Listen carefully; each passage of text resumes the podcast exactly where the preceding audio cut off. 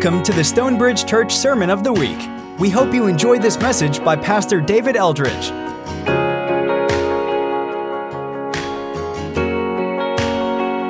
Today we're going to look at the last two scenes in the, the introduction or the preparation for Jesus' ministry as the Messiah.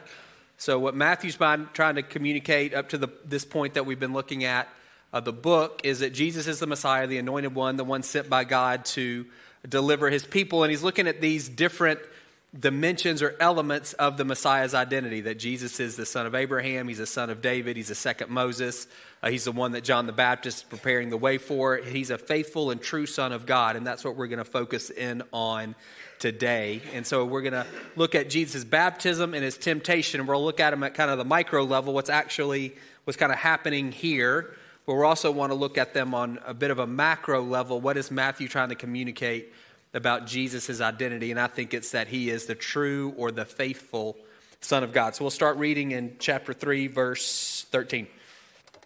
Then Jesus came from Galilee to Jericho to be baptized by John, but John tried to deter him, saying, I need to be baptized by you. Do you come to me? And Jesus replied, Let it be so now, for it's proper for us to do this to fulfill all righteousness. Then John consented. As soon as Jesus was baptized, he went up out of the water. At that moment, heaven was opened, and he saw the Spirit of God descending like a dove and alighting on him, and a voice from heaven saying, This is my Son, whom I love. With him I'm well pleased. So last week, uh, Russell was, uh, Marshall was talking us through John's ministry. He was in the wilderness. He baptized in, or he came out of the wilderness. He baptized at the Jordan River. So Jews came out to John and they came and were baptized, dunked in the Jordan as a, as a symbol or a sign of repentance. To repent, to repent is to change your mind, which leads to a change of behavior. Maybe a way of thinking about it is to move in a new direction. So these guys are coming out and they're being baptized as a sign of saying, I'm moving in a new direction. I'm, I'm ready for the Messiah. John said, One would come after me who's greater than me. I'm not worthy to untie his sandals.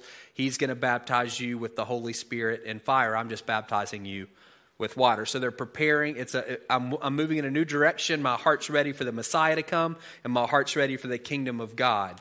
And so Jesus shows up and says, All right, I want to be baptized with you by, by you, John. And John says, that's, that's not appropriate. I need what you have, you don't need what I have. We don't know what John knew, Matthew doesn't tell us, but there's at least some feeling or sense in him that Jesus may be the Messiah, if not that he is. There's something in Jesus that John says, I, I need to be baptized by you. We hadn't seen Jesus since he was three, so we don't, he just shows up as an adult here in John chapter 3. We hadn't seen him again since he was a toddler. So we don't know what they were, John and Jesus were related to some degree. We don't know. But John's picking up on something, and it makes him say, This is not appropriate. And Jesus' response, we'll see Father, Son, and Holy Spirit in this baptism story. The response of the Son is, We need to do this. We need to submit to the will of the Father. That's what we're doing. He doesn't argue with John. He just says, in terms of who's greater or who's lesser, he just says, This is what we need to do to fulfill our righteousness, to, to complete the plan of the Father, to do what the Father requires. You need to baptize me. And then we see the Holy Spirit as soon as Jesus comes up out of the water, the Holy Spirit descends on Jesus, some kind of visible physical manifestation. Matthew says, like a dove, so maybe it wasn't a dove, we don't know, but something that John could see with his eyes. And that's Jesus being anointed to be the Messiah. We talked several weeks ago that Jesus is divine, but he does what he does not out of his divinity, but as a a human who's been filled with the Holy Spirit. And that's what we see here Jesus being empowered by the Holy Spirit for the work that we're going to begin to see him do beginning in chapter 4. And then we hear the Father as well. This is my beloved Son, or this is a Son whom I love. Two different ways of saying the same thing. With him, I'm well pleased. With him, I, I take delight. In him, I find satisfaction. So here we see Jesus again as this true Son of God, explicitly stated by the Father. This is my son. We also see him submitting to the plan and the will of the Father by being baptized. It's baptism for repentance, and he'd never sinned. That's one of the reasons I think John's going, You don't, you don't need this. Jesus is identifying with the people. You guys are getting ready for the coming of the kingdom of God, and so am I. And so we're, we're both going to follow the plan of the Father together. Chapter 4. So if you know the story, you know what's coming next. If you didn't, this would be a plot twist. You would I wouldn't see this coming. Jesus was led by the Spirit into the wilderness to be tempted by the devil. So that's not coming off of this high and holy moment at baptism. That's not necessarily the next scene that I, I would be thinking. After fasting 40 days and 40 nights, Jesus was hungry. The tempter came to him and said, If, if you are the Son of God, tell these stones to become bread. Jesus answered, It's written, Man shall not live on bread alone, but on every word that comes from the mouth of God. Then the devil took him to the holy city and had him stand on the highest point of the temple. If you are the Son of God, he said, throw yourself down, for it's written, He will command His angels concerning you, and they will lift you up in their hands, so that you will not strike your foot against a stone. Jesus answered him, It's also written, Don't put the Lord your God to the test. Again, the devil took him to a very high mountain and showed him all the kingdoms of the world and their splendor. All this I will give you, he said, if you bow down and worship me. Jesus said, Away from me, Satan, for it's written, Worship the Lord your God and serve him only. Then the devil left him, and angels came and attended him. So, as Russell said last week, wilderness is not a forest, it's kind of a desert, mountainous desert region. There's a picture behind me. It's called the Mount of Quarantania. That's not what it's called. That's, that's not the right way to say it, but that's my best. And that's where people assume Jesus was tempted. That's where he spent those 40 days. They built a monastery there. That just gives you a picture of the kind of place that he was in. He was there for 40 days and 40 nights, and he didn't eat, you've skipped a couple of meals at times, so multiply that times 40 days. He's really hungry. He is divine, but he's also fully human. And so he's the hunger is real, and it's important for us to recognize the temptations are real as well. This is not pretend. This is not make believe. This is not go through the motions, wink wink.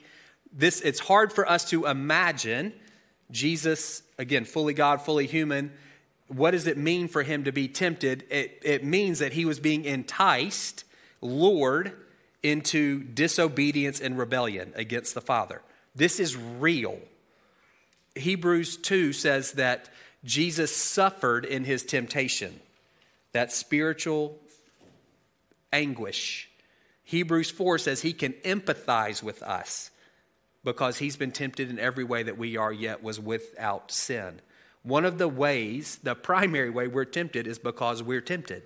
We can actually sin. If, if, if there's no possibility of Jesus succumbing to temptation, then the temptation is not real. Does that make sense? I want you to, I want you to hear this is again not this is not make believe or checking some box on the Messiah to-do list. This is this is genuine temptation. Most of you, your native language is English. A couple of you Portuguese, or some of you, I don't know. I want you to think about how fluent you are in your native tongue, how easily you communicate. You don't even think about it reading, listening, talking. Think how big your vocabulary is. If you wanted to explain something to me that you knew really well and I didn't know all the tools at your disposal. You could use technical language, you could use personal stories, you could use figurative language, similes and metaphors and analogies.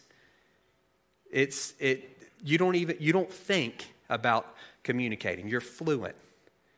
Jesus says when the devil lies, he's speaking his native language. He's as fluent in deception as you are in English. Think about this. When he falls, according to the book of Revelation, a third of the angels come with him. So you think about how persuasive he is.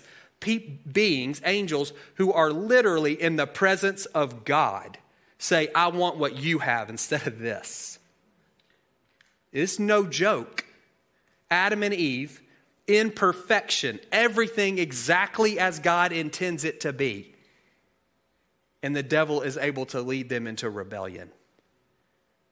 I'm not trying to scare anyone. I, I want us to see he is fluent in the art of deceiving us. There is no pitchfork and red pointy tail. He is a he masquerades as an angel of light. He's not just fluent at deception, he has thousands of years of practice at getting people like you and me to distrust the Father and to follow Him. These temptations are real, and the person who is tempting Jesus is no joke. I just want, I, I just want us to have that picture and that framework in mind, the, the, the devil is not, he's not questioning Jesus' identity. We hear if you're the Son of God, and we think, well, he's trying to get Jesus to doubt that he is, in fact, God's Son. The Father just spoke, This is my beloved Son, and the devil's trying to shake that. That's actually not what's going on. He's trying to get Jesus to become or be a different kind of Son. It would be like, maybe since is a better word. Since you are the Son of God, do these things. He's trying to get Jesus to abuse his power and his position as the Son of God. He's not questioning whether he is. The question is, what kind of son are you going to be? So, since you're the Son of God, turn these stones into bread. He's hungry. If the devil showed up in my room tonight and said, Turn these stones into bread, I will tell you how much of a temptation that is for me 0%. I have, there's not one bit of me that thinks I can turn a rock into a something I can eat. That's not a temptation for me. Jesus could do that. We see him turn five loaves of fish and, or excuse me, five loaves of bread and two fish into enough food for 12 to 15,000 people. It's a legit temptation for him. And he's really hungry. And in that moment, what he, he all of his quotes from the Old Testament are from Deuteronomy, and he's saying, referring back to the Father providing manna for the people, no, I'm going to trust the Father. That's what he's saying. Man does not live on bread alone, but on every word that proceeds from the mouth of God. You remember the setup for the manna? So every morning, the people went out and they gathered this stuff that had appeared on the ground like dew, and you could get enough for one day for your household. If you gathered two days' worth, the, the extra rotted. So on Monday, if you got enough for Monday and Tuesday, when you woke up on Tuesday, that stuff was rotted. The only exception was on Friday. On Friday, you could get enough for Friday and Saturday because Saturday was a Sabbath, so there was no manna on the ground and you couldn't collect it anyway because that would be work. So that's the way the Israelites lived every day of every week of every month for 40 years. They learned daily dependence upon God, and that's what Jesus is saying. I'm going to trust the Father. He'll feed me when it's time, and He'll feed me in the way that He wants. I'm not going to abuse the power that I do have as the Son of God. Yeah, I could turn those stones into bread, but I'm not going to do that. I'm going to trust the Father to take care of me instead of taking care of myself. I'm not tempted to turn rocks into bread, but I'm certainly tempted to use my strengths, my talents, my abilities to meet my own needs. And maybe you are also. Satan takes Jesus up on the high point of the temple and says, Jump off. According to Psalms, that if you jump, the God's going to send angels and they're going to protect you, keep you from falling. Again, God takes me, the devil takes me to the top of Kennestone and says, Jump off. I'm not doing it. That's not a temptation for me. Zero confidence that some angel is going to keep me from splatting on the ground. I don't think that. Jesus, when he's arrested, says, Listen, I could ask my father and he'd send 12 legions of angels to take care of me right now. That's a legit temptation for him. It's the temptation to manipulate God, and that is something that we wrestle with. You ever made a bargain with God? God, if you'll do blank, then I'll do blank. That's manipulation. Sometimes we do that. God, we, we, try to do that with our obedience or our spirituality. I'm going to give this much or pray this much or fast this much or I'm going to, these, these things that I'm doing to try to leverage you, God, to give me what I want. We're treating him like a vending machine and not like a father. Jesus says, I'm not doing that. The Bible also says, don't put the Lord your God to the test. I'm not going to do that. I'm not going to test him. I'm going to trust him. And then this last temptation, which is it's Satan, it's, it's kind of the most bald and bold of them. I'll give you all of this, all these kingdoms. I'll give them to you if you'll worship me. Psalm 2, 6 through 8. It's a messianic psalm. The Father is saying to the Messiah, You're my son, and I'll give you the nations as your inheritance. So, what the devil is saying is, What your Father is promising to give you, I can give you, and I'll give it to you now. Whatever's in front of you in terms of being the Messiah, you don't have to walk that road. Here's a shortcut. Whatever this is going to look like for you to take on being a man, imagine that, God to man. All that that means. Maybe the cross is in mind. We don't know at this point if Jesus knew the cross was in front of him. That, you can avoid all of that and still get the payoff if you'll just bow down and worship me. And that's the heart of everything the enemy's trying to do. We think, well, the enemy's trying to get us to do bad things. That's superficial. What he's trying to get us to do is to, he, he's, he's attacking our trust in the Father. You can't trust that guy. His plans for you are not good. You can't trust that his ways are ultimately going to be what's best. Here's a shortcut you can get what he's offering without having to do it his way. We're tempted to do the same thing. And again, I want us to all recognize this is not to scare anybody. He is really good at lying. That's what he's doing to all of us.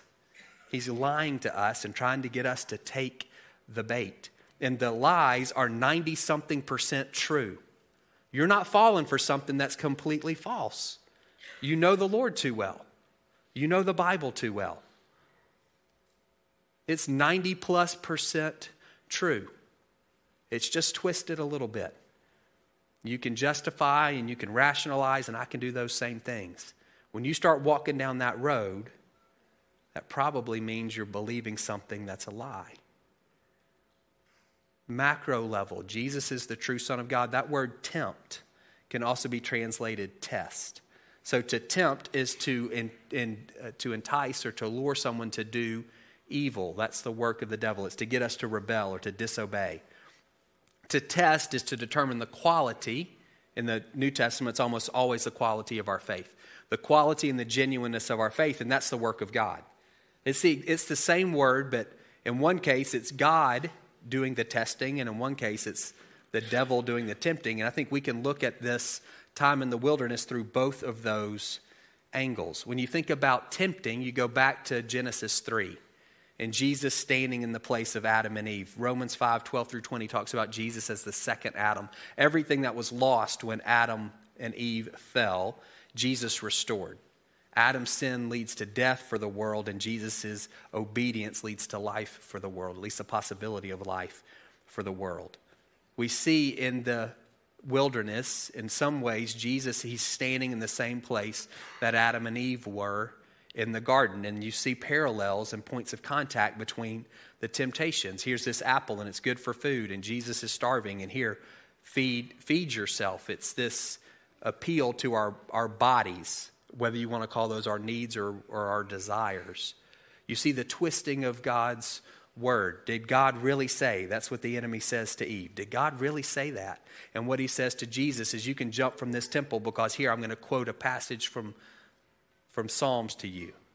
Twisting of the word. And then ultimately, it's an attack on the character of God. You can't trust him. What the devil says to Eve is, You're, you're not going to die. If you eat this fruit, you're going to be like God. And the irony of that statement is she's already like God. She was created in his image. If you eat this, you'll be like him. Subtext, he doesn't want that for you. He doesn't want you to be like him.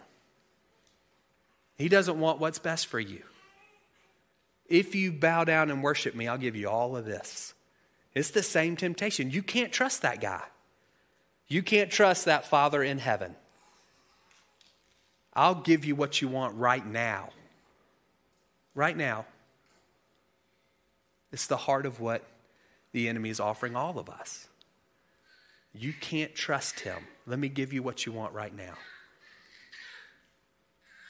Jesus stands firm where Adam falls. He's the true son, the faithful son of God. If you look at that scene in the wilderness through the lens of testing, so, not luring to evil, but determining the quality or the genuineness of faith. Jesus' time, for his 40 days in the wilderness parallel Israel's 40 years in the wilderness.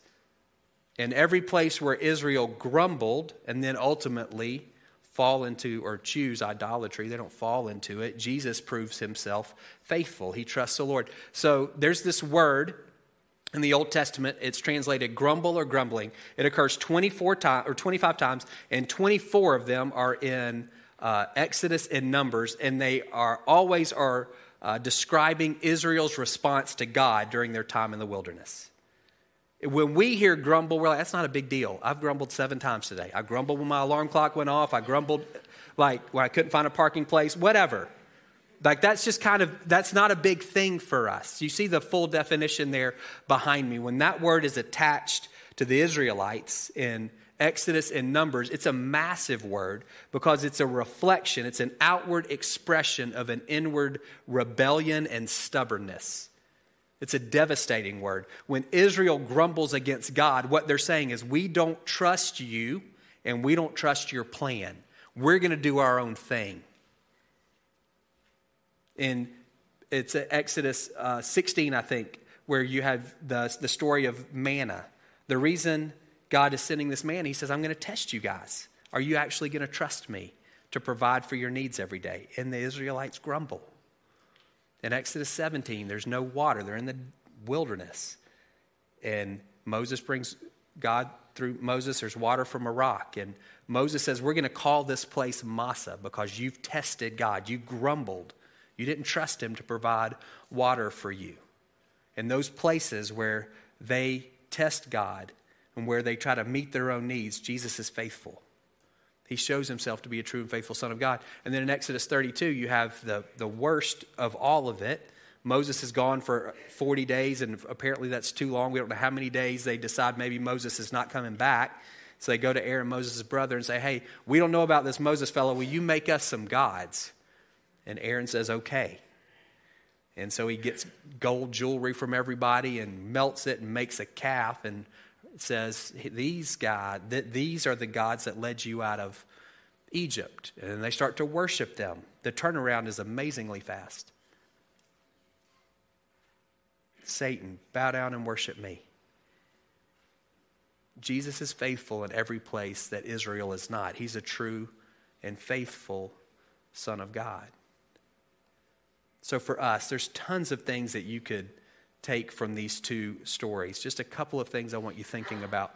One from Jesus' baptism identity. It's a big thing for a lot of us. Who are we and what is it? We talk about our identity in Christ. A couple of things off of that. One, our identity, we see this from G, this statement from the Father to the Son, it's, it's fundamental or, or, fundamentally, it's tied to our relationship with the Father. So it's not this is the Messiah, it's not, this is the King of Kings and Lord of Lords. Both of those are true statements. It's not, this is the Savior of the world. That's a true statement. This is my beloved Son. That's a relational statement. Y'all wear tons of hats. You got lots of roles, lots of responsibilities. Most of them are great. They're not fundamental. We peel all that stuff away. What's at the core, what's at the bottom, is son or daughter of God. That's the thing that's the most true about us because it's eternal. Those other things come and go. If nothing else, they, at death, they're gone. But this relationship with God is eternal, and that makes it the most important and most fundamental, the most central to who we are. You, you know that. It's hard to live that way where we are. That's not necessarily the way we relate to other people or other people relate to us. Don't forget that. Second thing, identity precedes activity. So Jesus hasn't preached a sermon, taught a parable, healed a sick person, called a disciple, and done any of that. And the Father says, I take great delight in this guy. I find satisfaction in him. Before your feet hit the floor in the morning, the Father would say the same thing about you. I take delight in you. I find satisfaction in you.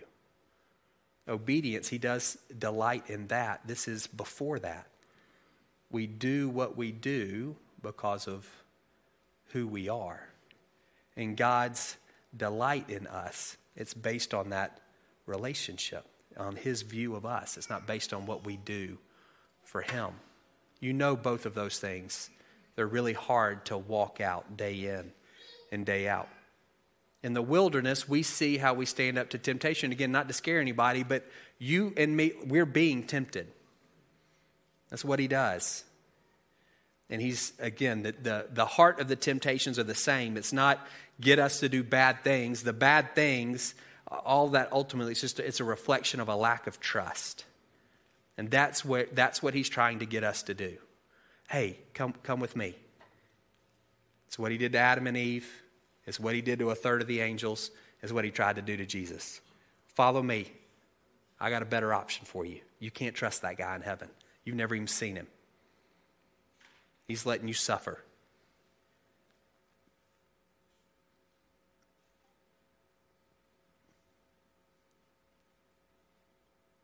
he hadn't fixed it yet. That road's too hard.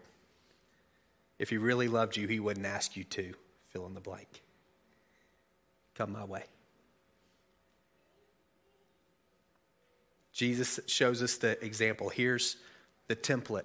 You submit to God. This is James 4 7. To submit is to align yourself under the authority of another person. God, I agree with you about this. I think the biggest step we can take in terms of, maybe not the biggest, uh, it's a great initial step in terms of, sta- of withstanding temptation is to acknowledge that you're tempted. The reason it's a temptation is because you're tempted.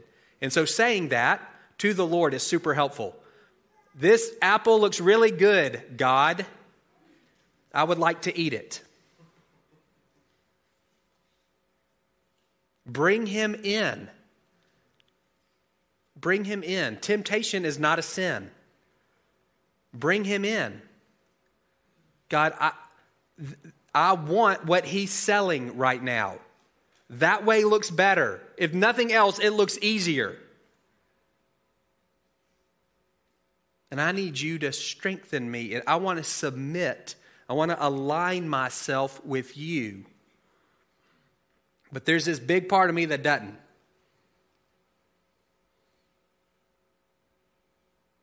Bring him in. Sometimes just telling somebody else, you don't have to do this all the time, but sometimes just telling somebody else will break the power of the temptation. Kind of like a spell. And when you say to somebody, hey, I'm really tempted to do this, it loses some of its power. But certainly we want to bring God into that. Submit to Him, resist the devil. That just means to stand in opposition to. I, am not get, I'm not I'm not following you down that road.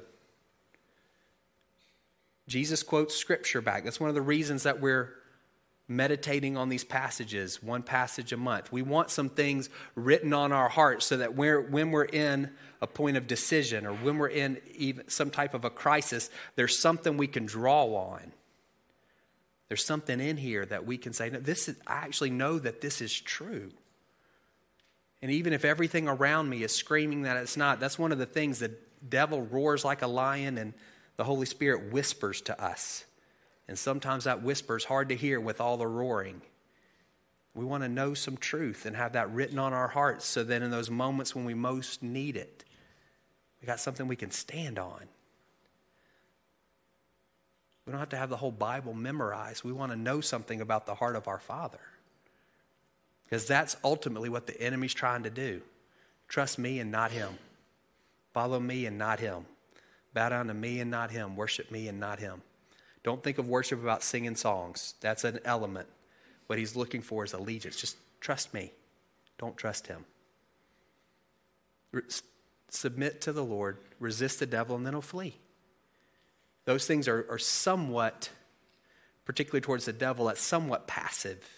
Resist, or there are other places looking at that the other way. Paul says, stand firm. Just stand firm. Stand firm on the things that you know to be true. We've talked about this before. If I'm standing firm, I'm just staying here.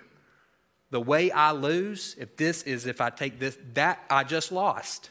All I got to do is nothing. Just stand on the truth of, of who I am in the Lord. I'm, I'm His beloved and He's well pleased with me. Stand firm on the truth that He's a good Father and He desires good things for me, even if I'm not experiencing those things in the way that I think I should. Stand firm in the truth that Jesus is the King and the Lord, that He's coming back and He's going to make everything right.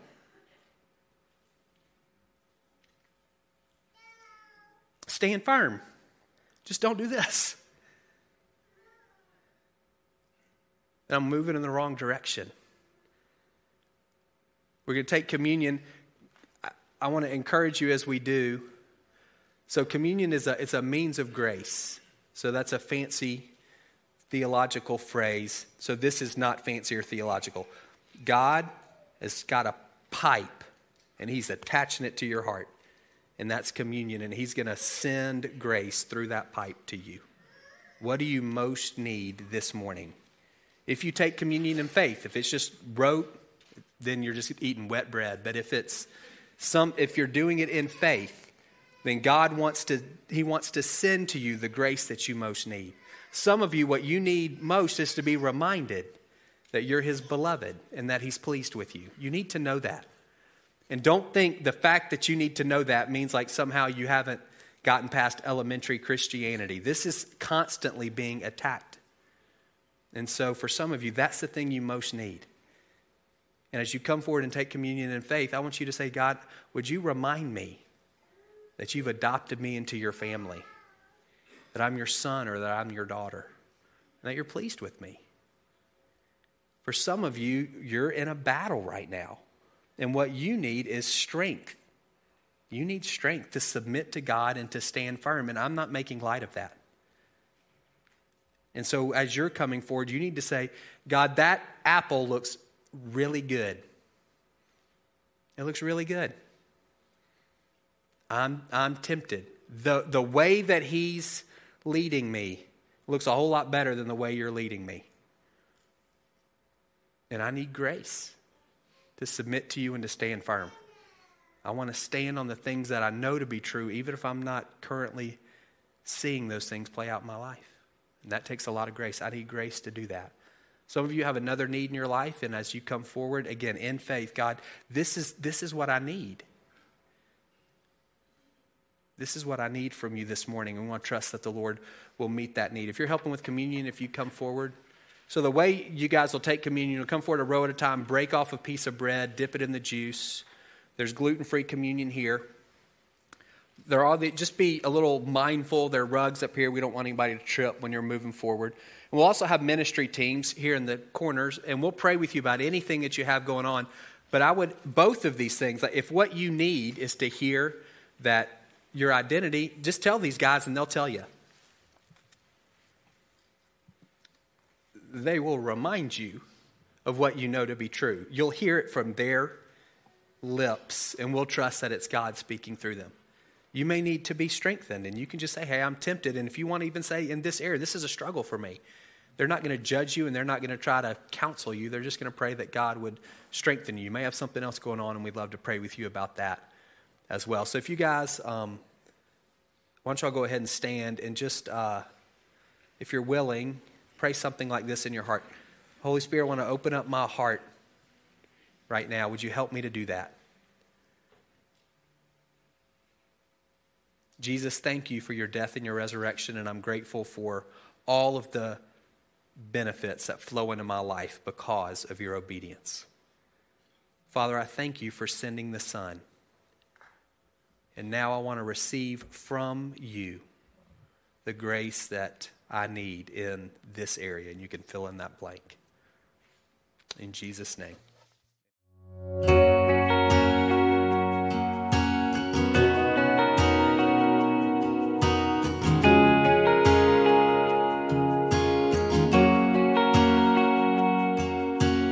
Thank you for listening to the Stonebridge Church Sermon of the Week.